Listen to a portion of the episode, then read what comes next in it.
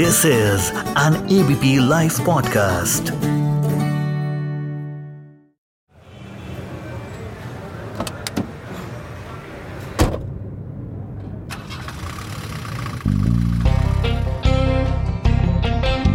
ignition on है seat belt लग चुकी है रियर व्यू मिरर में भी कोई दिखाई नहीं दे रहा है सीन एकदम क्लियर है। नमस्कार, मैं हूँ सुमित अवस्थी और आप मुझे अक्सर एबीपी न्यूज़ पर सुनते हैं। आपसे बात करते हुए, समाचार पढ़ते हुए आप मुझे देखते होंगे। लेकिन अब बात होगी आपसे इस पॉडकास्ट के ज़रिए भी। इस पॉडकास्ट का नाम है कार में पत्रकार, जहाँ पे मैं करूँगा आपसे और किसी एक गेस्ट से कई सारी बातें शहर की भीड़ के बीचों बीच कार से रास्ते को नापते हुए। जी हाँ इस पॉडकास्ट में एक कार में रहेगा ये पत्रकार किसी एक गेस्ट के साथ और आप तक पहुंचाएँगे कई किस्से सीधे आपके कानों तक। तो चलिए, आज का एपिसोड शुरू करते हैं आज के मेहमान के साथ। तो दोस्तों, आप सबका बहुत बहुत स्वागत है पॉडकास्ट के इस नए एपिसोड में और आज हमारे साथ जो खास मेहमान हैं वो किसी परिचय की उनको कोई ज़रूरत नहीं है। मैं आपको नाम बताऊँगा और आप लोग के चेहरे पर मुस्कुराहट आ जाएगी। नीना गुप्ता जी जानी मानी अदाकारा कई सालों से हिंदी फ़िल्म इंडस्ट्री में छाई हुई हैं। नीना जी हर तरह के रोल में आपको देख लिया है। इन करीब मेरे ख्याल से तीस साल का सफ़र अगर मैं गलत नहीं बोल रहा हूँ या ज़्यादा ही होगा। आप आप, हाँ, हाँ। आप कैसे आकेंगे अपने आप को? कहाँ से कहाँ पहुँची हैं आप? आँखों कैसे पता नहीं। धीरे धीरे पहुँची हूँ बहुत धीरे।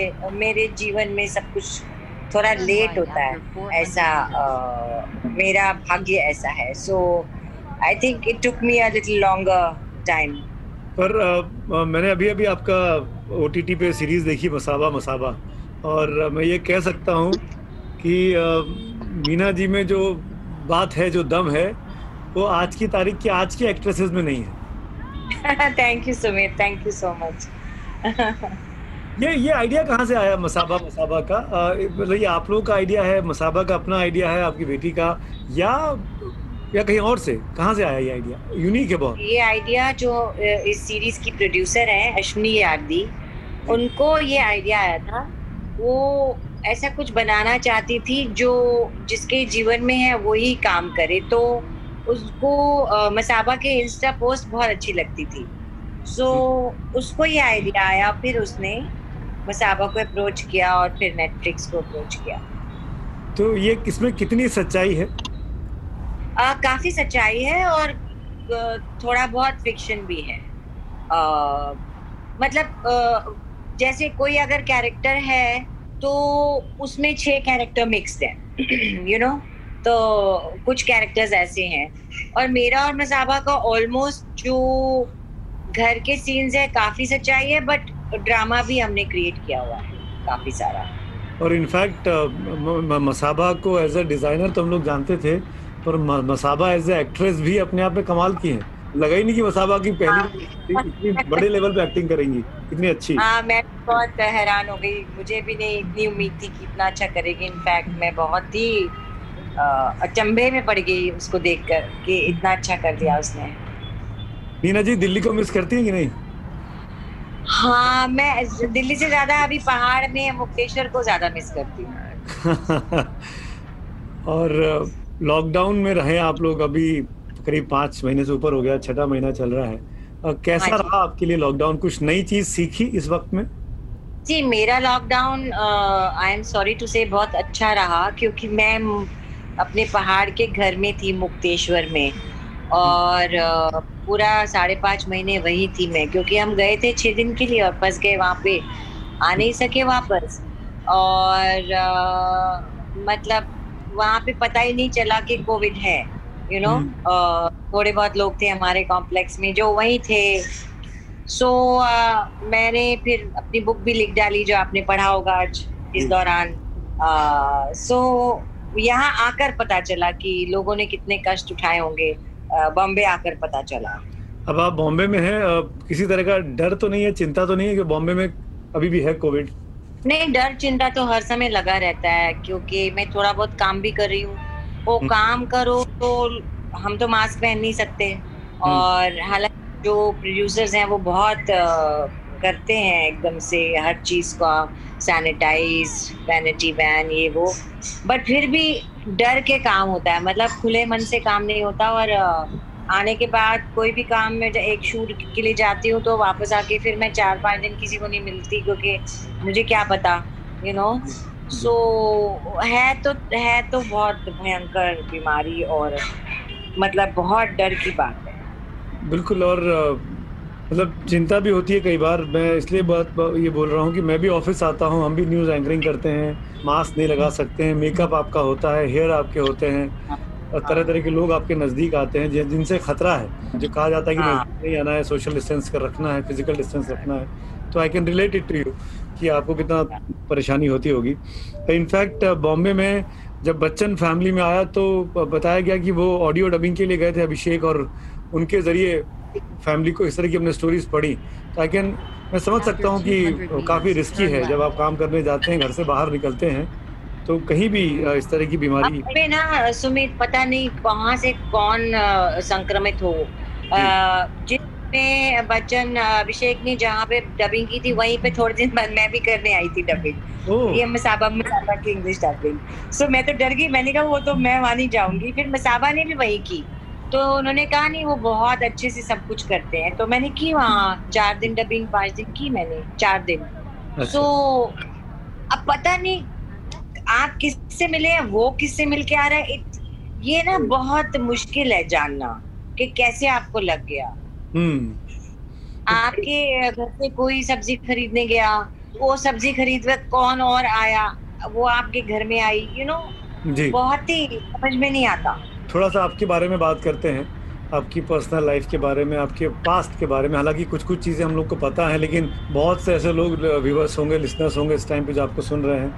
अब जब आपका शुरुआती दौर था फ़िल्मों में आने का तो अगर आप याद कर सकें फ्लैशबैक में जा सकें तो कोई एक बहुत खूबसूरत सा या, याद आपके जहन में हो जो फ़िल्म इंडस्ट्री में जब आप नई नई आई थी फ़िल्में जब आप करनी शुरू कर रही थी या करना चाहती थी कोई अच्छा अनुभव कोई अच्छा एक्सपीरियंस आपको याद हो अभी तक? बहुत से हुए हैं अच्छे एक्सपीरियंस भी। मैं सोच रही हूँ वो भी इतना अच्छा तो कुछ एक्चुअली मेरे को याद नहीं आ रहा। इतना अच्छा एक्सपीरियंस मेरे ये अच्छा एक्सपीरियंस था कि मैं मेरी मम्मी की मम्मी के फ्रेंड्स थे अ, उनके यहाँ मैं रहने गई थी। और उनकी दो लड़कियाँ हैं और वो बैंड राइस में कला नगर में रहते थे और मैं सबसे पहले जब आई थी तो उन्हीं के घर में उनको कभी जानती नहीं थी और उन्होंने मेरा बहुत ध्यान रखा और अ, मेरी बड़ी अ, मुझे वहाँ पे बहुत तसल्ली से मैं रही और अ, बहुत अच्छे दिन मैंने काटे वो और जो दिन मेरे लिए वैसे मुश्किल थे क्योंकि मेरे पास कोई काम नहीं था नई नई आई थी तो अ, एक वो अच्छी है और जी। एक मैं खार में पेइंग गेस्ट रहती थी तो मेरी लैंडलेडी विडो थी तो वो मेरे को मेरा खाने का नहीं था उनके साथ। पाँच सौ रुपये में सिर्फ़ रूम था एक लड़की के साथ। फिर वो लड़की चली गई हज़ार रुपए में रूम था पर वो वो मुझे बहुत उनका बड़ी फैमिली थी तो उनको ज़्यादा खाना बनाने की आदत थी। अभी वो अकेली रहती थी तो उनसे खाना ज़्यादा बनता था। तो किसको खिलाएँ? तो मुझे खाना मिल जाता था। मुझे याद है बादाम बादाम का हलवा वो सिंधी थी। बादाम का हलवा मुझे बहुत मिलता था। तो ऐसी कई सारी यादें हैं। बहुत ही बहुत ही इंटरेस्टिंग किस्सा है। आपकी कॉलेज लाइफ की कोई बात आपको याद है? स्कूल में कॉलेज में जिसने जिससे आप या तो आप याद रखती हैं या आप उससे सीख पाई हैं? कोई ऐसी मेमोरी जो आप बताना चाहें मेरे तमाम लिसनर्स को? कॉलेज में अ, मैं स्पोर्ट्स में थी अ, वो तीन चीज़ों में से चुनना होता था। एनसीसी स्पोर्ट्स और एक और। उसमें से आपको एक चुनना होता था। हाँ एनएसएस एनएसएस जी। एनसीसी स्पोर्ट्स सोशल सर्विस और वो। तो मैंने स्पोर्ट्स चुना था मैं हॉकी खेलती थी। मैं राइट हाँ सेंटर फॉरवर्ड राइट आउट खेलती थी। ठीक ठाक हाँ कॉलेज टीम के लिए। एक बार वो पंजाब से कोई टीम आई और बड़े लंबे तरंगे सब लोग थे और वो हम ड्रिबल करते हुए जाते थे तो हमारे ऊपर से निकल के बॉल लेके चले जाते थे। I don't know how I remembering this हाँ। तो हम बहुत बुरी बुरी तरह से हारे थे उससे this is how I remember फिर हम एक बार विक्ट्री परेड हुई थी। ओके राजपथ पे जब हमने कोई वॉर जीती थी। आई थिंक बांग्लादेश वाली वॉर या ऐसा कुछ मुझे Okay. याद नहीं।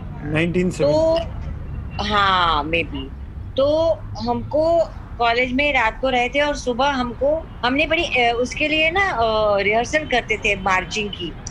फिर रिहर्सल में मज़ा आता था फिर वही खाना मिलता था सबको यू नो थोक के भाव जो होता है बड़े बड़े बर्तनों में। और फिर रात को हमें कॉलेज में रहना था क्योंकि अर्ली मॉर्निंग चार बजे पहुँचना था Rajpath it. Was cold and हमको कुछ स्वेटर वगैरह नहीं पहन सकते थे जो भी था। और अंधेरे में हम लोग सारे के सारे वहाँ पहुँच गए। और जो सलामी मंच है उस तक पहुँचते पहुँचते हमारे हाथ सुन्न हो गए थे। हम्म। अ, अ, मार्च करते हुए। तो हम सोच रहे थे ये लोग मार्च करते हैं पूरा। हमने तो बहुत थोड़ा सा बिट किया था। और अगले दिन आई आधी से ज़्यादा क्लास बीमार पड़ गई थी। उसमें। A great experience marching uh, in the victory parade. Hmm. uh, yeah. बिल्कुल ऐसी ऐसी इंसिडेंट ना ज़िंदगी भर याद रह जाते हैं। बहुत से हमारे जो लिसनर्स हैं वो भी अपने मेमोरी लाइन पे चले गए होंगे वो भी फ्लैशबैक में होंगे वो भी सोच रहे होंगे कि उन्होंने स्कूल में कॉलेज में क्या किया कैसे किया हाँ एक चीज़ मैं जो आपसे पूछना चाहूँगा रिसेंटली। फ़िल्म आई बधाई हो और आज की जो जनरेशन है जो मिलेनियल्स इनको कहा जाता है जो इस 21वीं सदी की पैदाइश हैं उनके लिए नीना गुप्ता मतलब बधाई हो वाली नीना गुप्ता मेरे बच्चे हाँ। शायद आपको ऐसे ही जानते हैं तो ये जो नई हाँ। पहचान इस नई जनरेशन के बीच में आपको मिली है इसको कितना एंजॉय कर रही हैं आप? बहुत एंजॉय कर रही हूँ क्योंकि मेरी ना मैं मैं कहीं ना कहीं दिमाग में मैं I am not old you know मैं दिमाग से मैं यंग या हार्ट से यंग हूँ। तो मेरे जो मैंने आप ये बात आप ये बात बोलती भी नहीं ना मुझे पता था कि आप दिल से आज भी जवान हैं। तो कई बार मैं भूल जाती हूँ कि मैं ओल्ड हूँ तो I should control my self जैसे अभी मैंने काफ़ी सारा काम किया यंग एक्टर्स एक्ट्रेसेस के साथ। I am so friendly with them हमारा इतना अच्छा साथ रहा। इतने अच्छे लोग हैं। uh, मैंने शुभ मंगल ज़्यादा सावधान की। मैंने मुर्ग की बधाई हो की uh, संदीप पिंकी फरार की। तो मतलब इतना मज़ा आता है काम करके। एक तो हार्ड वर्किंग लोग हैं सारे। हम्म, डाइट करते हैं आपको भी शर्म आती है उनके सामने कुछ खाते हुए। तो आई मैं वो बहुत मुझे मज़ा आ रहा है इस वक्त टचवुड उनके साथ काम करके। क्योंकि ना बहुत स्मार्ट लोग हैं इंटेलिजेंट लोग हैं और काम में काम में कोई कमी नहीं सही वक्त पर आते हैं ऐसा कोई नहीं कोई लेट आएगा कुछ आएगा। हम्म। तो बहुत डेडिकेटेड लोग हैं जो मैं मैं जिनके साथ काम किया। बिल्कुल प्रोफेशनल्स मैं मैं मैं यही आपसे पूछना चाह रहा था नीना जी। आप आपने क्योंकि वो सत्तर अस्सी नब्बे का दशक भी देखा बॉलीवुड का अब आप ये वाला दशक भी देख रही है बॉलीवुड का। आप अगर मैं पूछूँ अगर आप और आप ईमानदारी से अगर बताना चाहें आपकी मर्ज़ी है किस दौर में ज़्यादा अनुशासन है किस दौर में ज़्यादा मज़ा आ रहा है काम करते हुए? अभी अभी अभी बहुत अनुशासन है। हम्म। अभी बहुत मज़ा आ रहा है। वो जब मैं आई थी 81 में जो मैंने काम किया आठ फ़िल्मों में अलग था माहौल वहाँ मैंने काफ़ी मज़ा किया एक्चुअली अनुशासन भी था। जैसे मैंने शाम में के साथ मंडी की सुषमन की सूरज का सातवा घोड़ा की आ, वो बहुत मज़ेदार टाइम था और बहुत अनुशासन वाला टाइम भी था। आ, पर उसमें ये था कि आ, आ, थोड़ा फ़र्क था जो आज नहीं है बिकॉज़ आज you are at par with everybody क्योंकि उस उस वक्त हम छोटे छोटे रोल करते थे नए नए आए थे। हम्म तो हमको भी बड़ा वो था अरे शबाना आजमी स्मिता पाटिल यू नो तो हम भी उनके ओ में थे। तो वो अलग था बट वो आर्ट फ़िल्मों का टाइम बहुत अच्छा था। और कमर्शियल में मुझे कुछ खास मिला नहीं। तो इसलिए मेरा बहुत बुरा टाइम बीता क्योंकि मैं ऐसे रोल करती थी कोई मेरी तरफ़ देखता भी नहीं था you know they I was not treated well क्योंकि छोटे रोल थे यू नो हम्म। तब तो अब तो बहुत अच्छा टाइम है। रोल्स भी मुझे अच्छे मिल रहे हैं और अब कोई भेदभाव बहुत कम है। राइट तो वक्त के साथ बॉलीवुड भी मेच्योर हुआ है। बॉलीवुड भी प्रोफेशनल हुआ है। बॉलीवुड में भी पहचान कद्र और इनाम रिवॉर्ड जिसको कहते हैं वो मिलने लगा है हर तरह के कलाकारों को।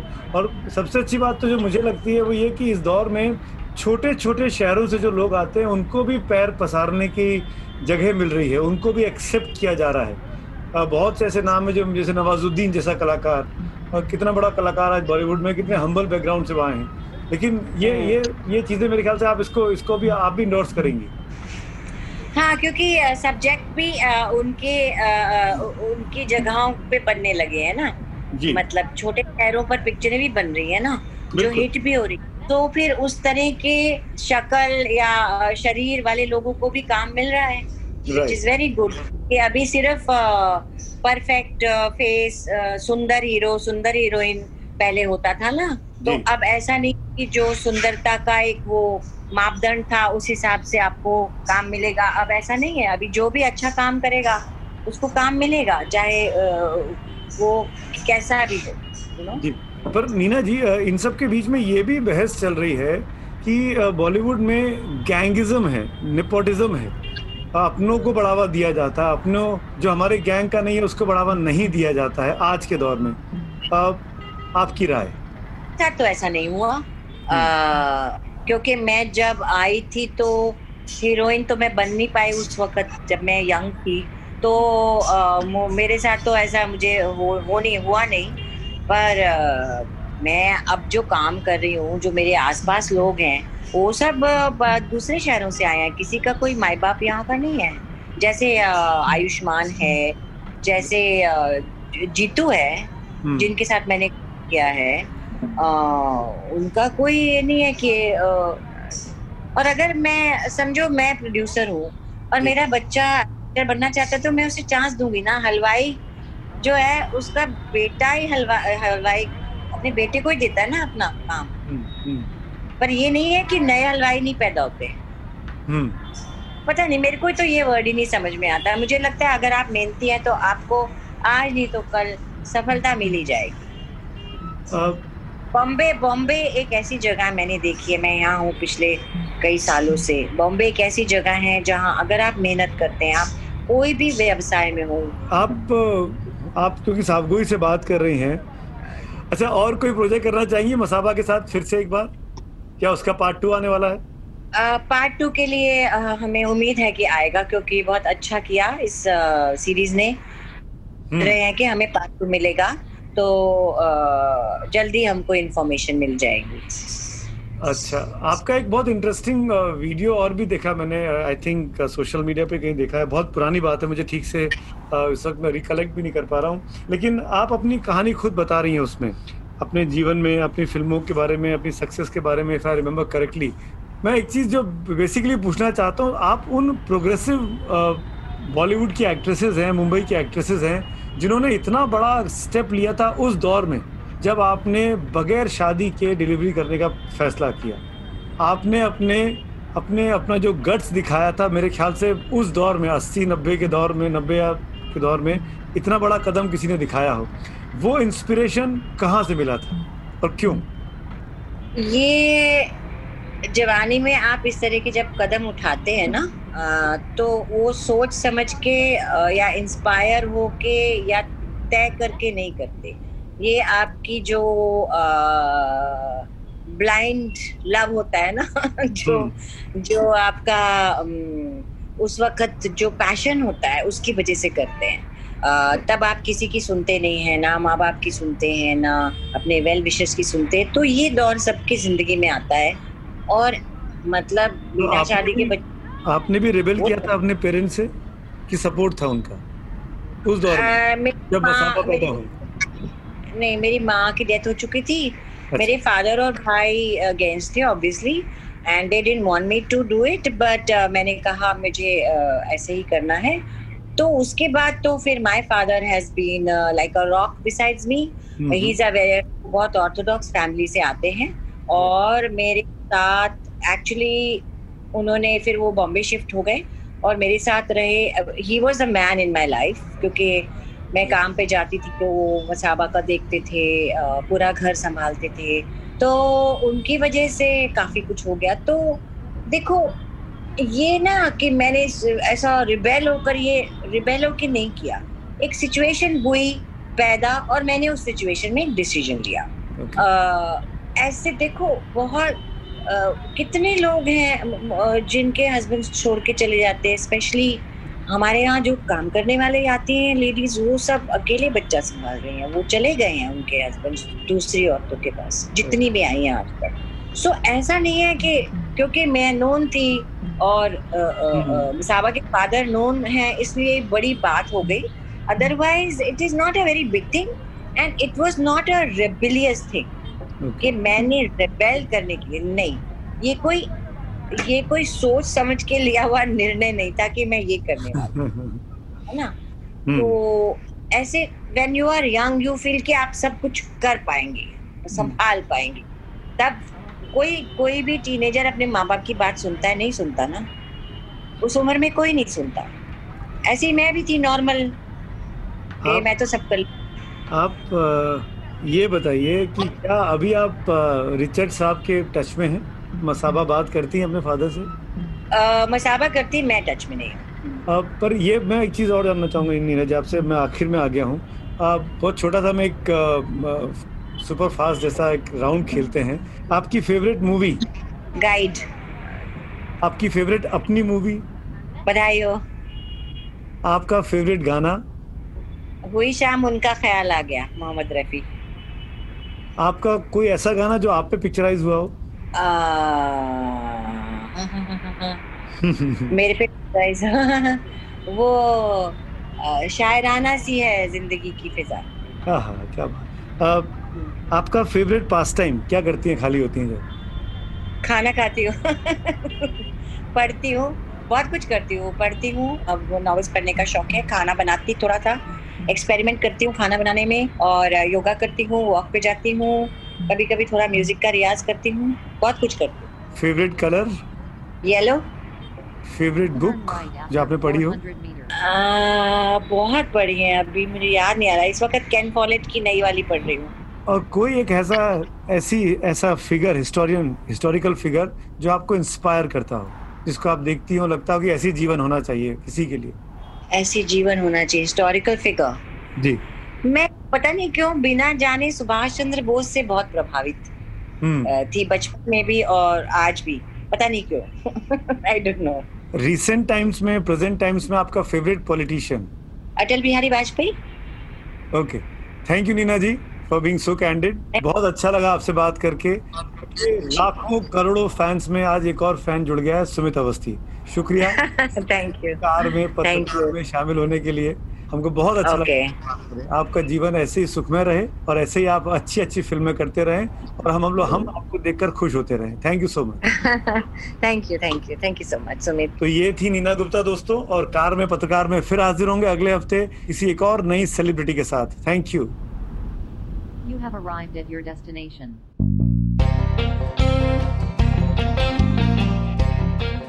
तो ये था आज का एपिसोड ऑफ़ कार में पत्रकार। वापस आऊँगा आपसे बात करने किसी और फ़ेमस चेहरे की आवाज़ के साथ। तब तक ज़िंदगी में खुश रहिए और सुनते रहिए ABP podcast bye bye